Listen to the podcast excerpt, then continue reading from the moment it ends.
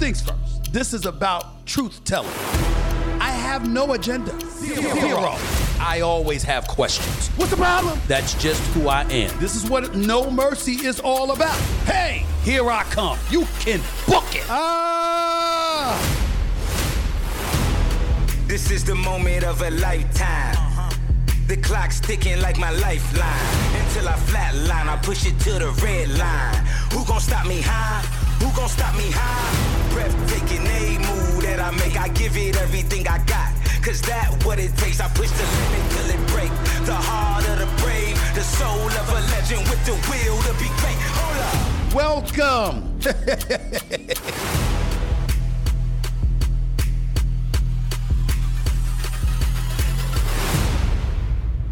What's up, everybody? Welcome to the latest edition of No Mercy, coming at you as I love to do several times during the week. Uh, wherever you can find your podcast, you can find No Mercy with Stephen A. Smith. Feel free to go and subscribe to No Mercy with Stephen A. Smith. Anywhere again, you can find your podcast. I'm here coming at you live from my LA studios because I'm in LA for the day. We're here in the studio thanks to our official studio sponsor, FanDuel Sportsbook. FanDuel is the official sports betting company of the No Mercy podcast. I got a lot of stuff on my mind, so let me get right to it. This is for Friday. It's a Friday. March 10th. I want, I want to make sure this is when I do my necessary take. So instead of talking on just one topic, I focus on a potpourri of topics, a few things that are on my mind, a few things that are necessary for me to broach. And I want to make sure that I get them off my chest before the week ends. I started out the week doing touching on Chris Rock because Chris Rock had his live Netflix special last Saturday night where he tore in and ripped in to Will Smith and to a lesser degree, Will Smith's wife, Jada Pinkett Smith. And there's a, been a whole bunch of uproars that are going on as it pertains to people's reaction about Chris Rock. Stop. Stop the BS. This man got slapped on international television, not national television, international television. This is a global affair. Ladies and gentlemen, long after Chris Rock is gone, long after he's gone, long after his Netflix special tw- fades into the twilight, and nobody's thinking about the 20 million he earned, which is probably like 6 million he walked away with after having to pay his agents, his managers, promoters, and everybody else, and taxes. Long after all of that is said and done, Chris Rock's gonna have to live with the fact that he was slapped by Will Smith in front of a global audience. He will have to live with that for the rest of his damn life that embarrassment, that humiliation. So when I look and I read an article with Will Smith purportedly proclaiming he's embarrassed and hurt over Chris Rock's comments, you think you hurt as much as Chris Rock is? You think you're embarrassed as much as Chris Rock was? I'm talking about by what Chris Rock said. Specifically, that's the issue. Listen, I'm not I'm not taking sides against the human beings. I'm taking sides against the incident itself. I don't know Will Smith. I met him a couple of times. An iconic figure, a person that I loved and celebrated. And, and yes, I'm gonna go watch Emancipation. Although I haven't been able to watch anything of his since he did that because it was just so disrespectful. And I think I saw somebody, Michael Jai White, who's acted in those Tyler Perry movies and, you know, also is big on martial arts. I'd love to meet him someday because I love that brother. I'm just a fan of his.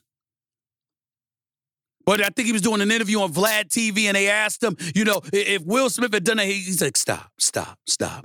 In other words, you know better. That would not have happened.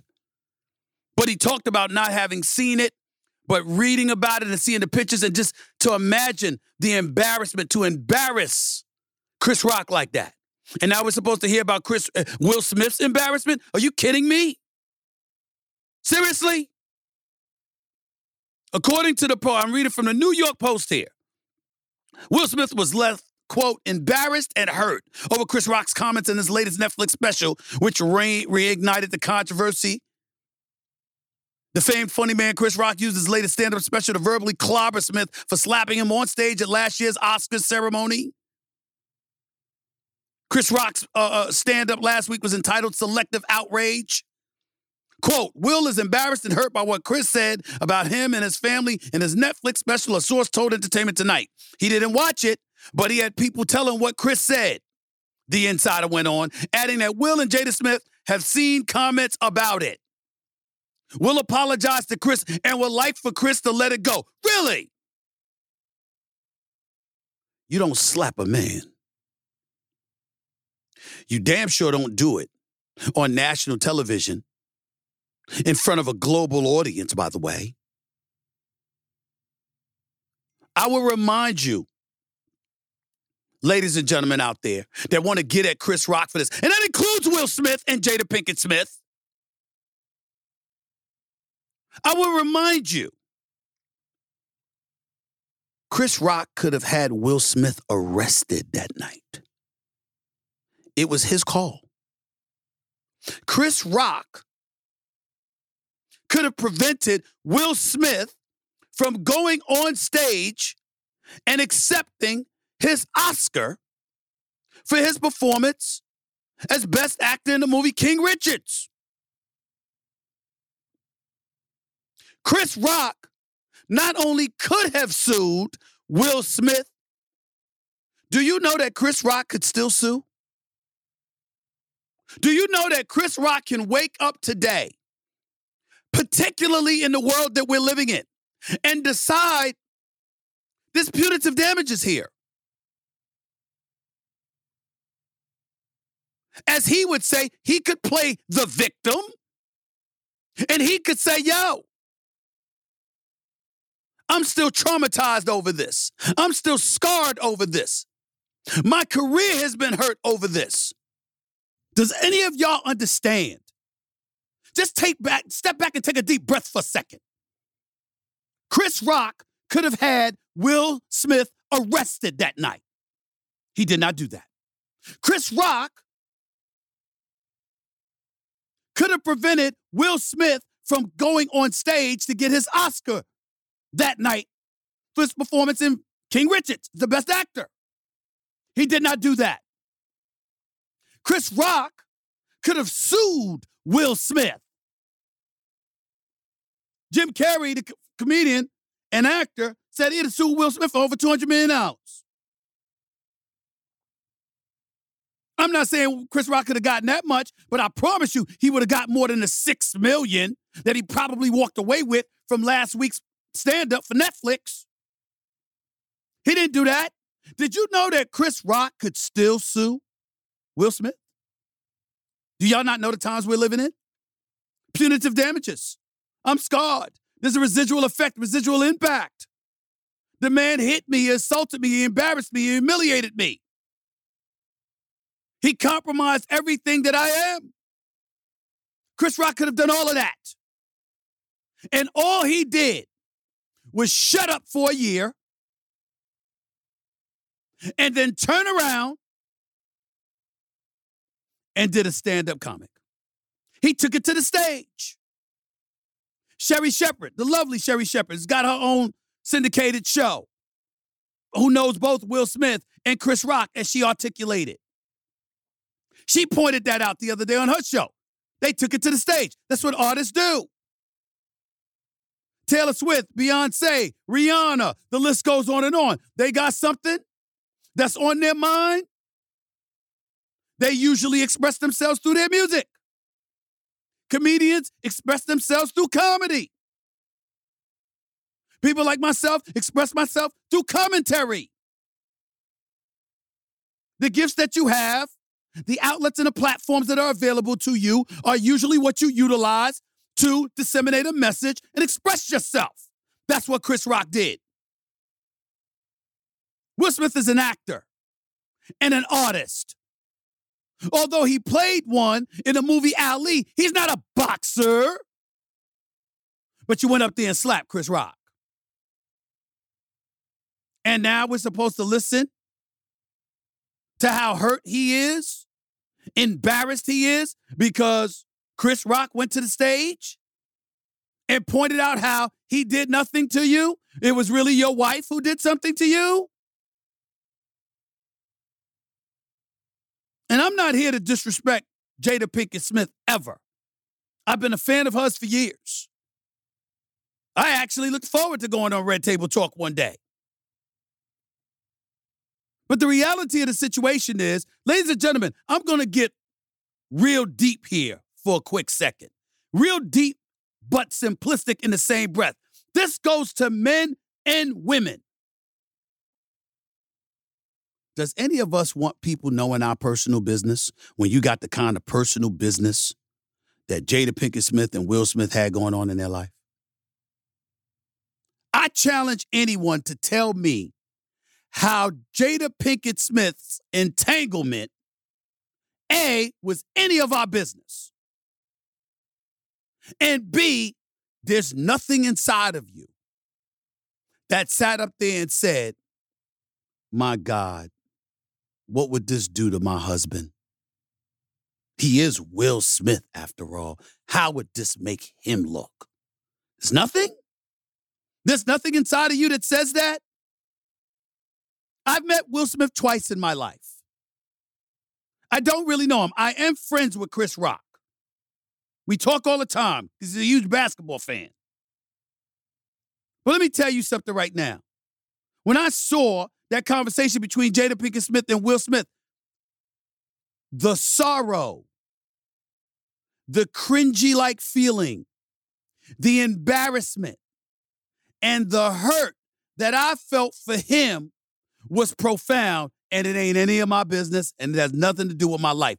That's how bad I felt for him, as I would feel for any man or woman who's being interviewed in a public forum by the person who cheated on them and is revealing they cheated on them. That is the definition and the personification of emasculation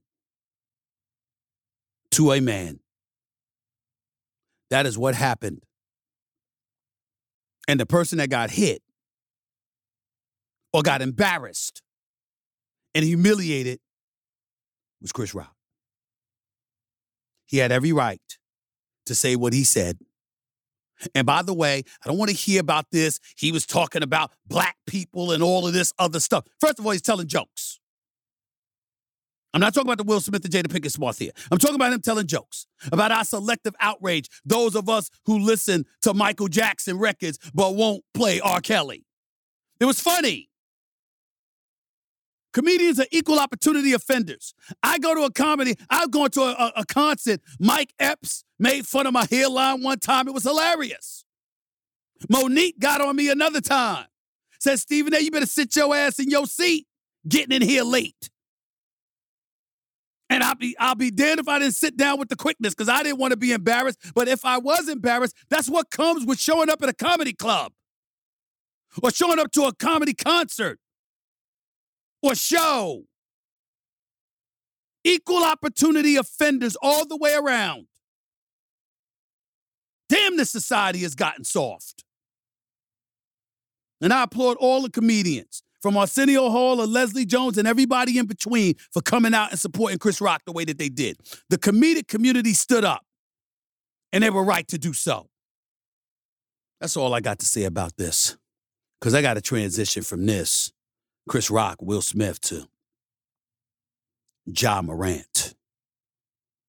Only last thing I want to say about Will Smith and Jada Pinkett Smith when Chris Rock threw out the B word and all stuff. I'm not saying any of us have the right to do that, but he did. And by the way, when he used the B word and he mentioned Jada Pinkett Smith, he wasn't talking about black women. He was talking about her. Her.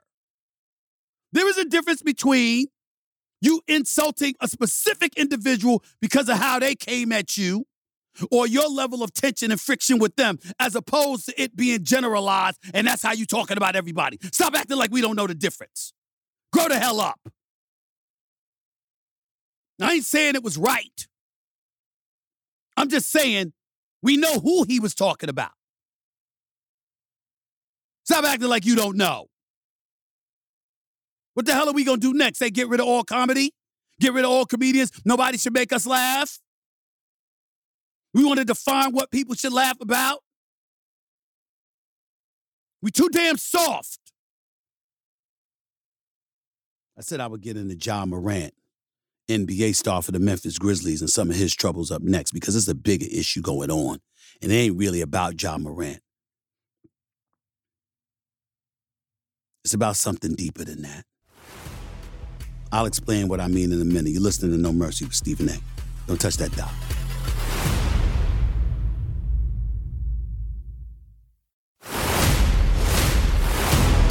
This is the moment of a lifetime. The clock's ticking like my lifeline. Until I flatline, I push it to the red line. Who gon' stop me high? Who gon' stop me high? Oh, don't you think for one second I ain't gonna get into Kyrie Irving? You know, spreading sage throughout uh, his environment while he spews his brilliance. Oh, I'm gonna get into what he had to say about folks, okay? But before I do that, I have to touch on one of his contemporaries because obviously Ja Morant for the Memphis Grizzlies, a superstar in this league. He is something special. He is something special to behold. Ja Morant is in some trouble. He's got some issues. Last weekend, um, it was discovered that he was on a video in Denver, Colorado, partying, singing, and stuff like that, and he was waving a gun. And because of that, in fairness to him, credit to him, he almost immediately issued a statement accepting full responsibility for his actions, that he apologized for embarrassing and misrepresenting himself, his family, the city of Memphis, the Memphis Grizzlies organization, the NBA community, et cetera, et cetera, and that he was going to take some time away to, I'm paraphrasing here because I don't have a statement in front of me, but it's really not that important. He's just, I'm paraphrasing. He's saying that it he needed to step away to get himself together and figure out better ways to deal with stress. Shortly thereafter, the head coach for the Memphis Grizzlies, Taylor Jenkins, spoke about how, on one hand, we're going to be a family and we're going to be here to support him. On the other hand, there is an accountability issue that has to be addressed and it has to be applicable to him as it would be anybody else. Fine statements from the Memphis Grizzlies. My point was immediately when that transpired, it was a couple of things that stood out in my mind. Number one, how do you go from being caught on video waving a gun to stepping away from the team and the team saying that you need help? That sounds like a bigger problem. Could be drugs, could be alcohol, I don't know. The fact of the matter is is that there are videos of Ja Morant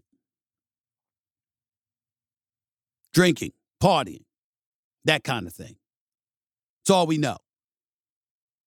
Obviously, as a guy that covered Allen Iverson for the first 10 years of his career, he found himself not with a gun, but he found himself in somewhat similar situations in terms of the partying and the drinking. And that wasn't a pleasant time for me because I love Allen Iverson.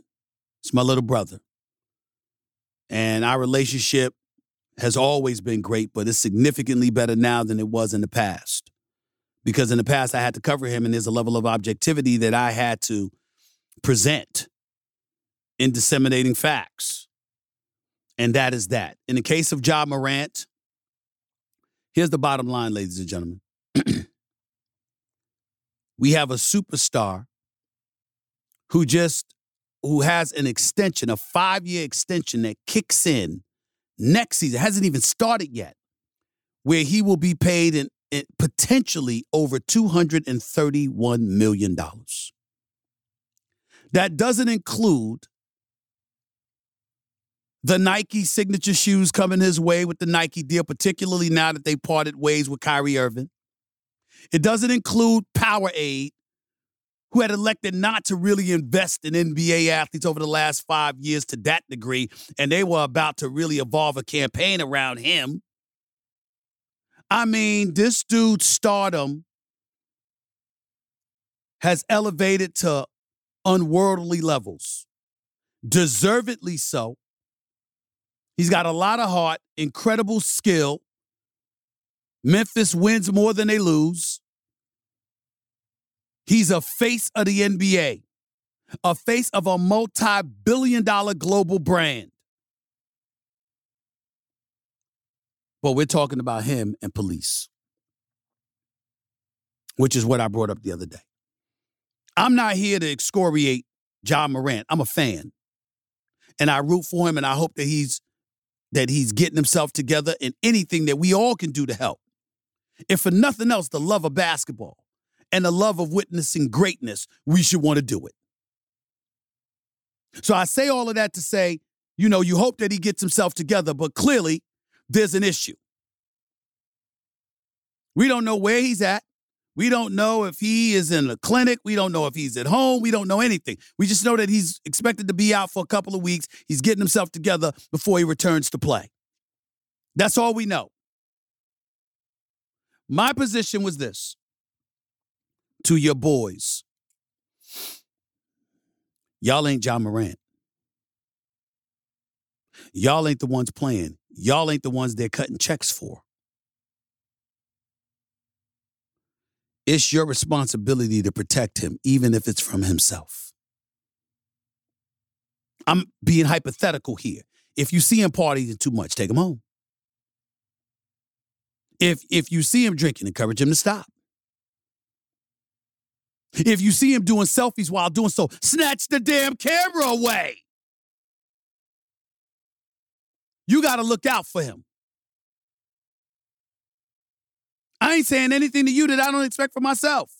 I'm Stephen A. I'm in the media. I'm in the spotlight. I'm the face of ESPN. Now, I don't get involved in too much nonsense, but if I did, I assure you, I have people around me who would put a stop to that in a heartbeat.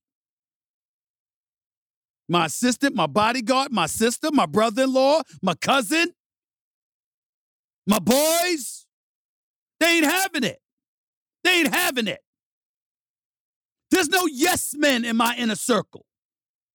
They put a stop to it in a heartbeat.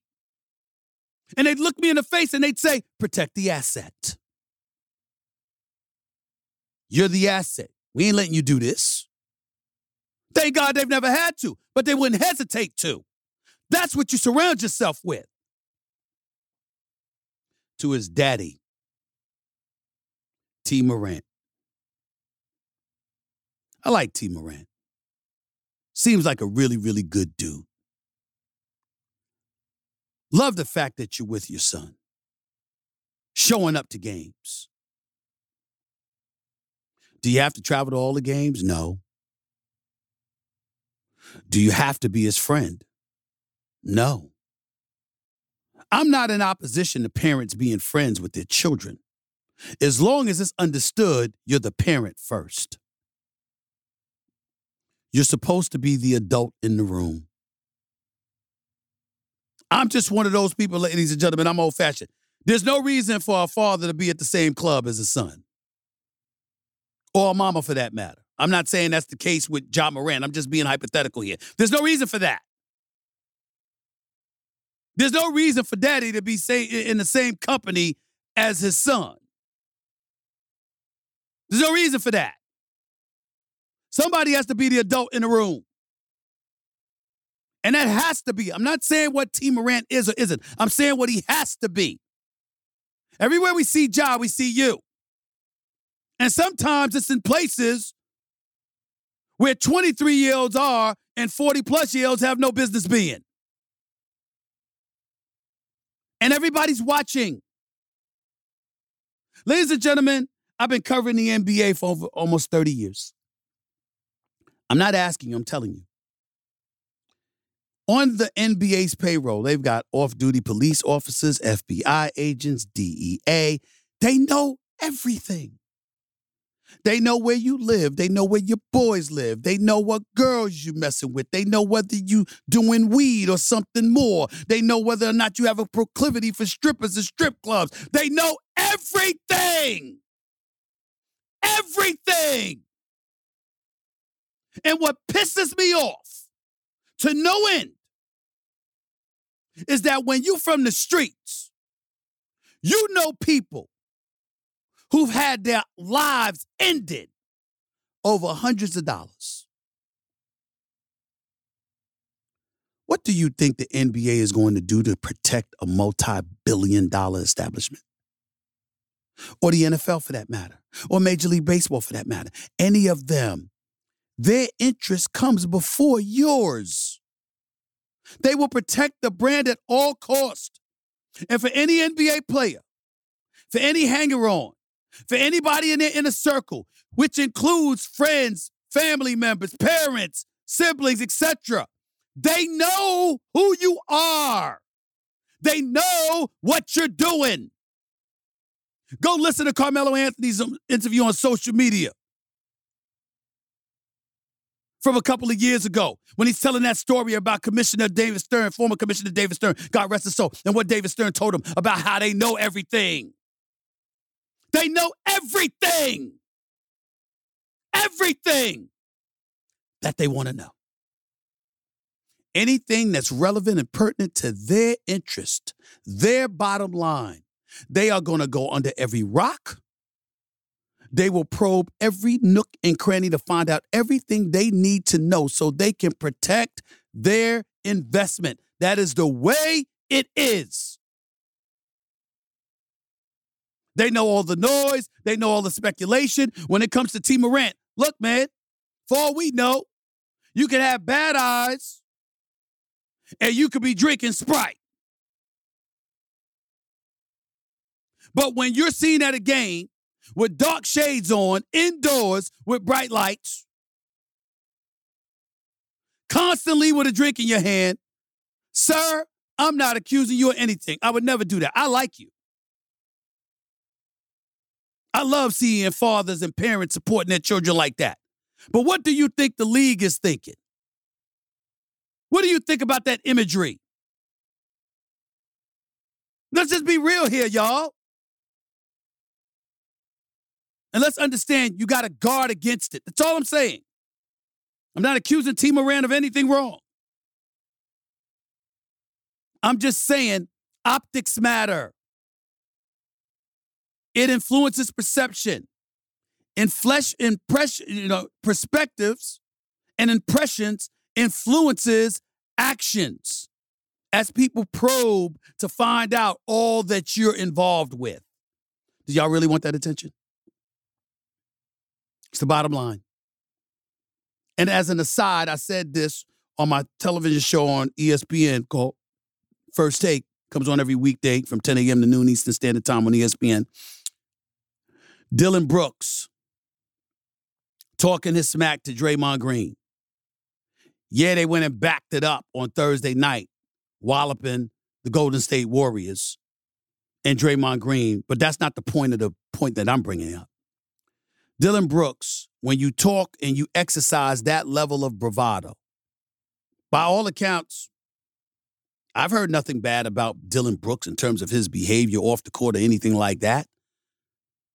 Tyus Jones and Jaren Jackson Jr. and and and Steven Adams and all of these players on the Memphis Grizzlies. I love their bravado. I love their moxie. I love the fact that they ain't scared of anybody, that they want all the smoke. You got to win now.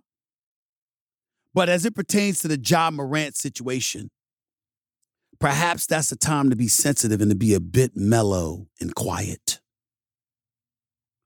Because when you're sticking out your chest, acting like the world and all the adversity that comes with it has no effect on you, and you're still going to do what you want to do. Ja Morant is your leader, he's your star. And so when you act like that, it makes people assume potentially the wrong things about Ja and what's going on in that locker room and what goes on amongst the people in that locker room, specifically Ja once you depart from the arena. It's just a thought. You got to pay attention to all of this. It's relevant and it matters. That's all I'm saying. That's all I'm saying. I told y'all I would get to Kyrie Irving next, didn't I? I didn't lie to you. Don't touch that dial. Stick around. More's coming with Stephen A. on No Mercy in a minute.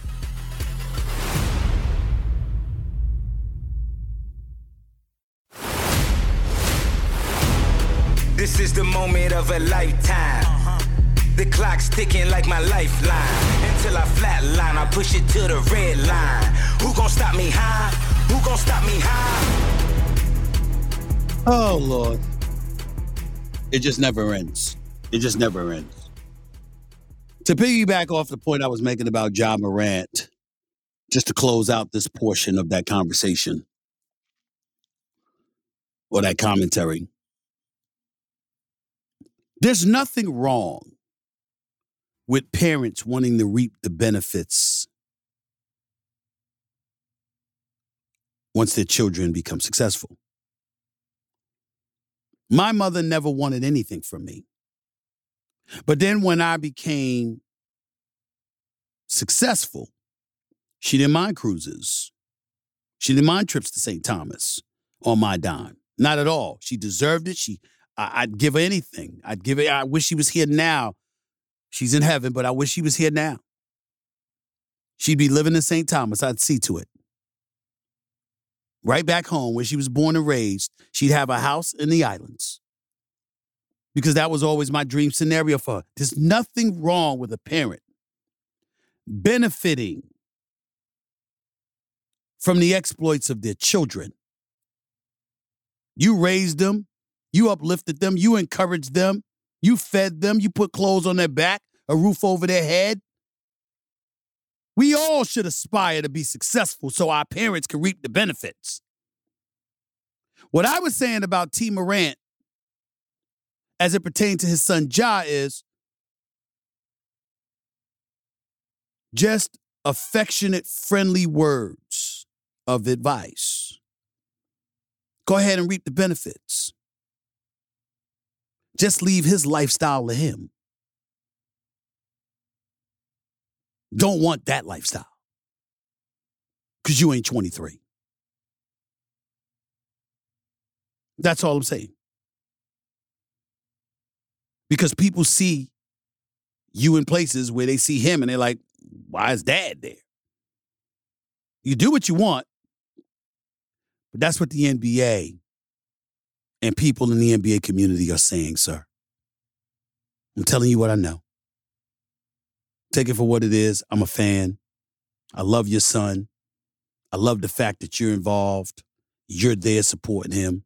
I wish y'all nothing but the best. Let me get to Kyrie Irving. You know, Kyrie Irving and I have had our differences, as everybody knows. I don't hide that. Our differences are none of y'all business, but they're differences. But it will never take away from the fact that I know that this brother is a spectacular talent. A talent that's worthy of a 200 plus million dollar contract. A talent that is box office that you walk through the turnstiles to see. A talent that we should marvel at and hopefully will be marveling at for years and years and years to come. No matter how annoying he is to me, that's the reality of his greatness. And as annoying as he is to me, and as much beef as we've had in recent memory because of the multitude of decisions that he's made as an NBA player, let me tell y'all this Kyrie Irving is a good guy. Kyrie Irving doesn't wish harm or maliciousness upon anybody. I've had issues with his dad because of how his dad came at me. His dad is not a bad person. He gets a bit emotional and steps out of pocket, but he's not a bad person. You can't be a bad person when you raise somebody as good as Kyrie Irving is when it comes to Kyrie Irving's philanthropy, the WNBA, folks in Palestine you know, trying to get water for those folks there, some of his charitable and philanthropic actions over the years. Kyrie Irving is not a bad person. He can be annoying. I think he can be uppity and snobbish at times, but not malicious, not evil, not bad. He's not that guy. Having said all of that, it still doesn't negate the fact that this brother is just a bit loose. He's just a bit different. Did you see him on Twitch the other day? Never paid much attention to Twitch. Maybe I should. Because Kyrie Irving goes on there with his sage, smoke everywhere, purifying the air around him because it's all unpure, okay? You understand what I'm saying? I mean, people, insects, food, just the air we breathe. I mean, he has to purify the air around him. And us peons, which he has called folks at times, he just wouldn't comprehend. You understand? The elevated level of intellect that comes associated with him. So you're going to be a peon because you're just not going to get it. Okay, we understand. Kyrie Irving goes on Twitch the other day. I just want to read you a portion of the quote that he put out there. You would think that I'm the cancer in the locker room. As if basketball is an individual sport that one person is supposed to take blame for. It's 15 guys on the team, and I'm the one cancer in the room. That's what it's portrayed as. That's what they have fun doing. That's what these older, bitter gentlemen and women keep my name in their mouths every day about. That is what Kyrie Irving said, amongst other things. Again, I will remind you, it's while he's spreading sage in his uh, personal space at that particular moment in time. Well, let's count. Let, let, let, let, let's just dissect this.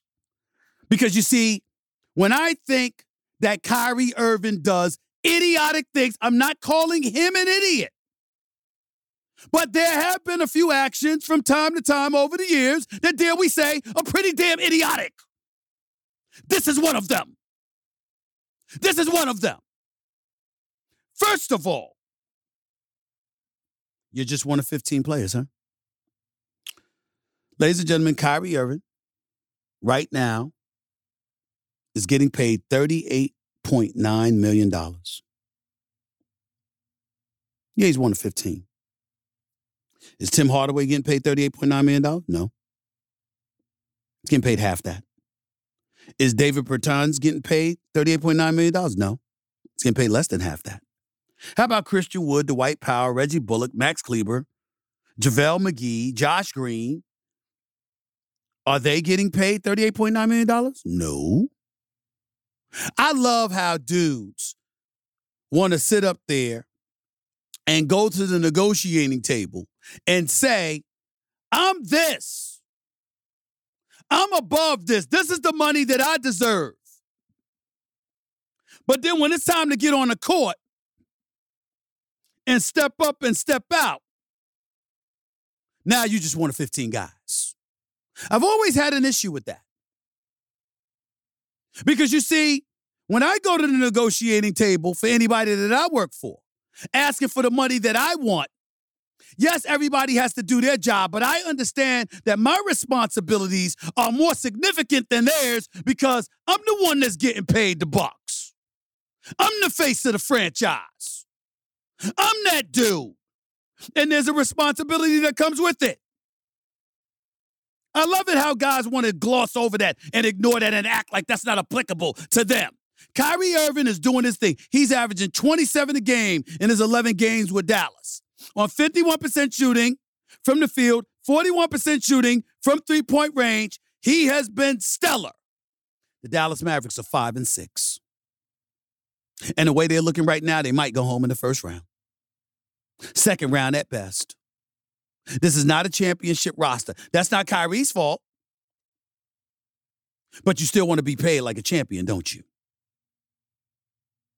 When you won a championship with LeBron, you wanted to leave because you wasn't trying to be a little brother to anybody.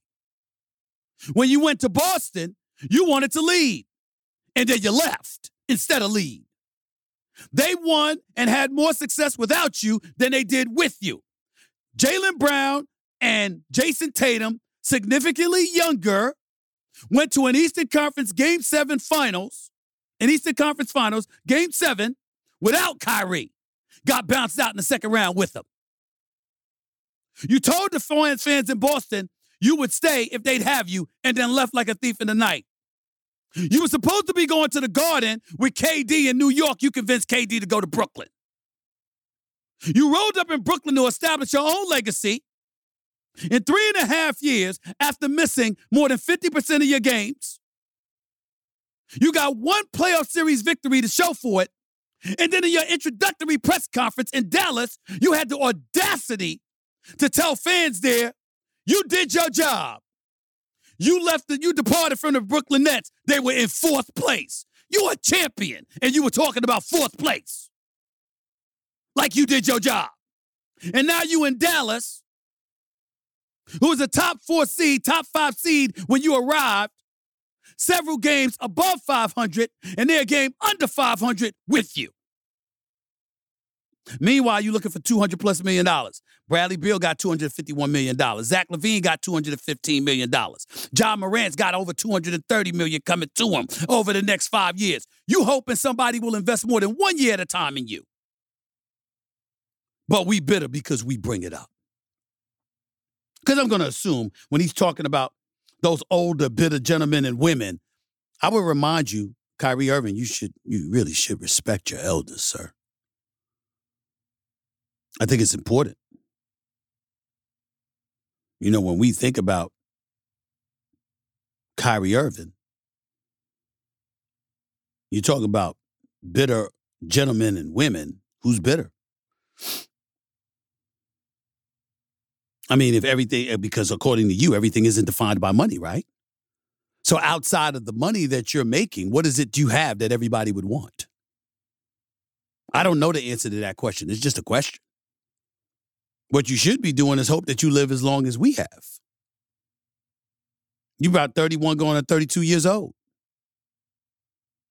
I pray and hope to God that you live to see 55, 60, 70 with your wonderful wife, father, and family, and all of that stuff. Bitter old gentlemen and women? Really? You sure about that? Sure about that? Nobody's bitter about Kyrie Irving. We just point out how incredulous we are over some of the things that you say. You're all over the place. How can you be free when this is going on in Africa? How can you be free when all of this other stuff? Because you're not in those circumstances, in those situations. It would have been more accurate if you said, How can we, how can I be happy? How can we be happy if this is going on, if that is going on, if such iniquities and insidious stuff is going on throughout this world? Yes, that's true. But if you're not the one experiencing it, you're not the one going through it, then it doesn't put you in the same circumstances as those people are. So if somebody's enslaved, that doesn't mean you're enslaved. It just means you're lamenting the fact that someone else, a brother, a sister, is going through that. But make no mistake, you're not. These are the kind of things that we're accustomed to hearing from Kyrie Irving while the smoke is blowing all over him. And it is sage, ladies and gentlemen. Here's the problem, Kyrie Irving. Do you really think those executives that are looking at you and contemplating the possibility of giving you the money that you want are looking at that and noticing it's sage? You sure they're not thinking it's weed? You sure they're not thinking you're getting high? He's not, ladies and gentlemen. It's just sage. It's the same kind of stuff that he was spreading when he was walking around TD Bank Garden when they played against Boston a couple of years ago. It's sage. It's clear it is. To me, but to an executive that doesn't know any better, what are they going to think? What are they going to interpret? You got to pay attention to that. And you're going to have a whole bunch of people out there that's just supported Kyrie Irving, blind faith. They're not taking case by case. Again, I am not sitting there saying he's done anything wrong. I'm saying that you have to pay attention to the fact of how something looks to somebody else when you're looking to get their money. You ain't giving yourself 200 plus million dollars this summer. You're looking to get that elsewhere. That's why you wanted out of Brooklyn because Brooklyn didn't want to give, make a long term commitment to you. So you wanted to go someplace else. You're hoping Dallas might do it. You're hoping the Lakers might do it. We get it. I hope somebody does it too. If Kyrie Irving, with all of his shenanigans, all of his issues, whatever they may be, if Kyrie Irving is going to show up to work, ladies and gentlemen, play that brother $50 million a year. Give him a four or five year deal. Give him a four year deal for $200 million. Go ahead. I don't care about anything other than him showing up to work to play. If Kyrie Irving's going to show up, pay him because he's worth it. I swear to God, he's worth it. He is something special. Give him the money. If you can ensure he's going to show up to work. That's it. Hell, I'd go buy him some sage to get Kyrie Irving. I'd buy him some sage and anything else he wanted. What you want? You gonna show up to work? You gonna play like you play? Please. What you need? I got you. I'd have sage all over the damn arena. For him. But we know it ain't that simple. We always know it ain't that simple. Before I get on out of here, I got something else that I want to close out this show with. I want to turn to, it's not politics, but I've been very, very annoyed watching people on TV and specifically Tucker Carlson for Fox. I usually don't call out people, okay? But I'm just only bringing up his name. I don't know who else did it, but I was flicking the channels the other day. And yes, I watch Fox News just like I watch CNN, just like I watch MSNBC, just like I watch This Week with George Stephanopoulos, just like I watch Meet the Press on Sundays. You know, I, I watch them all. I watch everybody, every chance I get. And I'm flicking channels, and I saw Tucker Carlson talking about the insurrectionist from January 6, 2021. And I have to tell you that I got really, really pissed off. Because what they're saying is that the reports didn't highlight. And I saw and I turned to a channel and I watched Bill O'Reilly, the No Spin News. And I've always respected Bill O'Reilly's work on television because of this one reason. Ladies and gentlemen, say what you will. But for 20 years, almost 20 years, Bill O'Reilly was number one, the O'Reilly Factor on Fox News. Bill O'Reilly was number one every week, every year for 15 plus years. It was complete domination. It was complete domination. So I've always respected what he accomplished in the world of television. Okay. And I've been a guest on his program once, uh, a few times in the past as well. But I saw him talking about it, but Tucker Carlson took the cake to me because he was trying to act like, you know, they only showed you know, violent protesters as if, but they they didn't show the peaceful protesters. And one particular individual, I forgot who was what his name was. He was wearing horns, some some some some helmet on his head with horns or whatever, and how the police just escorted him into chambers and stuff. These are peaceful protesters. Who the hell are you fooling? Who you playing with? Tucker Carlson. I'm not sitting up there and trying to call out Tucker Carlson overall. I don't watch him. I don't know much about him. I'm not trying to castigate him as a person or anything that I'm talking about this one incident right here. And there's one other incident I had from years ago. I forgot what the subject was about, something that he said that I didn't like. But this one incident about Carl, Tucker Carlson, you know, you full of it, bro. You're full of it. You're trying to sit up there and be so literal. You know that's not the point. For the record, Tucker Carlson is not wrong when he points out that not every protester was a violent protester. Of course, we know that. But the fact of the matter is, you had no business in the state capitol. That, in and of itself, was criminal behavior in the eyes of many, at the very least didn't look up look uh, up the law to see what specific law they were in violation of, but to cross those barriers. You had protesters, insurrectionists kicking in windows, kicking down doors, damn near crushing police officers through the, the, the, the, the swirling doors.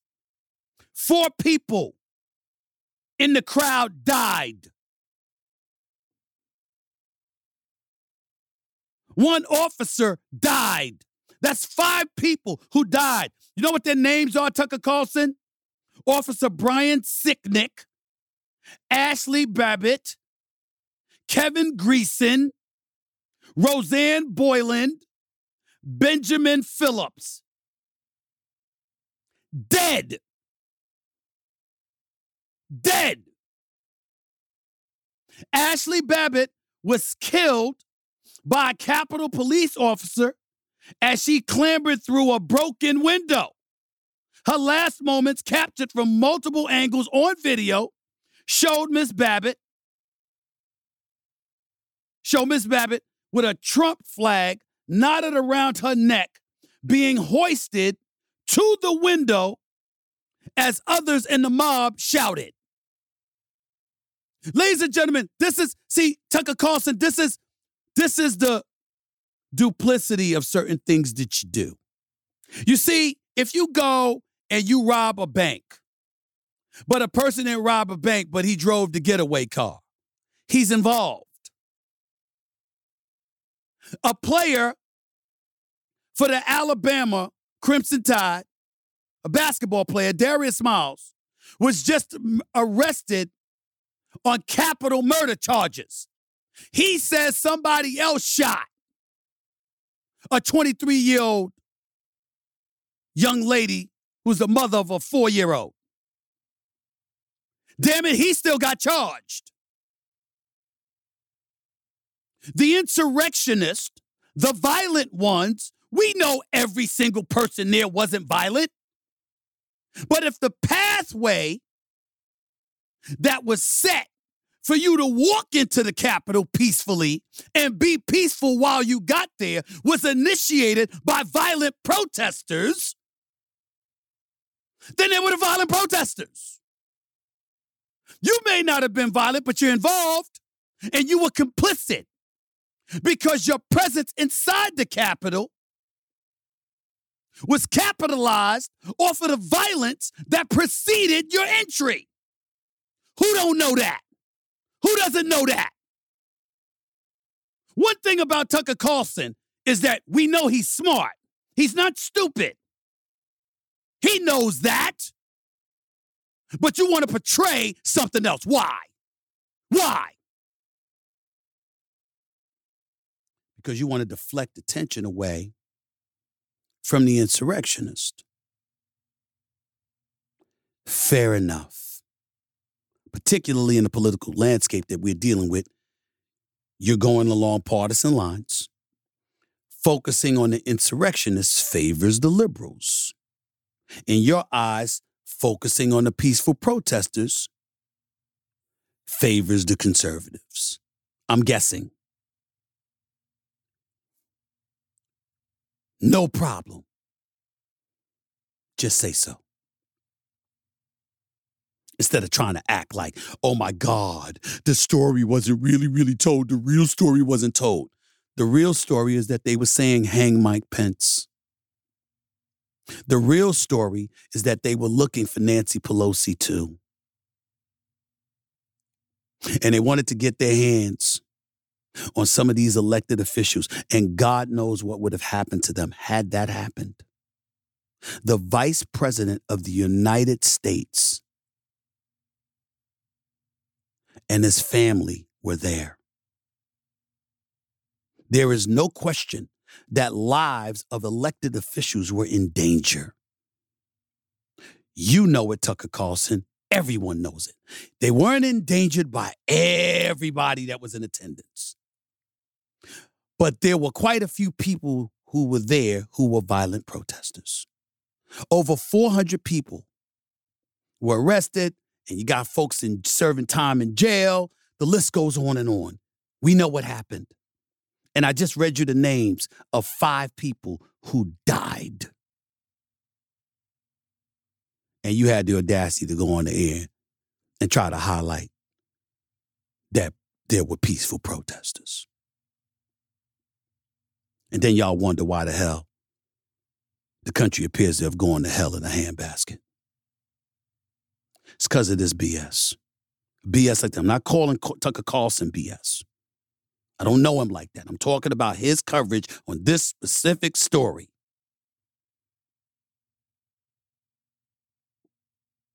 We'll never have civility in this country when you're doing stuff like that. Never. I'm out, y'all. Until next time, enjoy your weekend. This is Stephen A. No Mercy, signing off. This has been a presentation of Cadence 13, an Audacy company in association with Stephen A. Podcast Productions. Episodes of No Mercy are available now for free wherever you get your podcasts.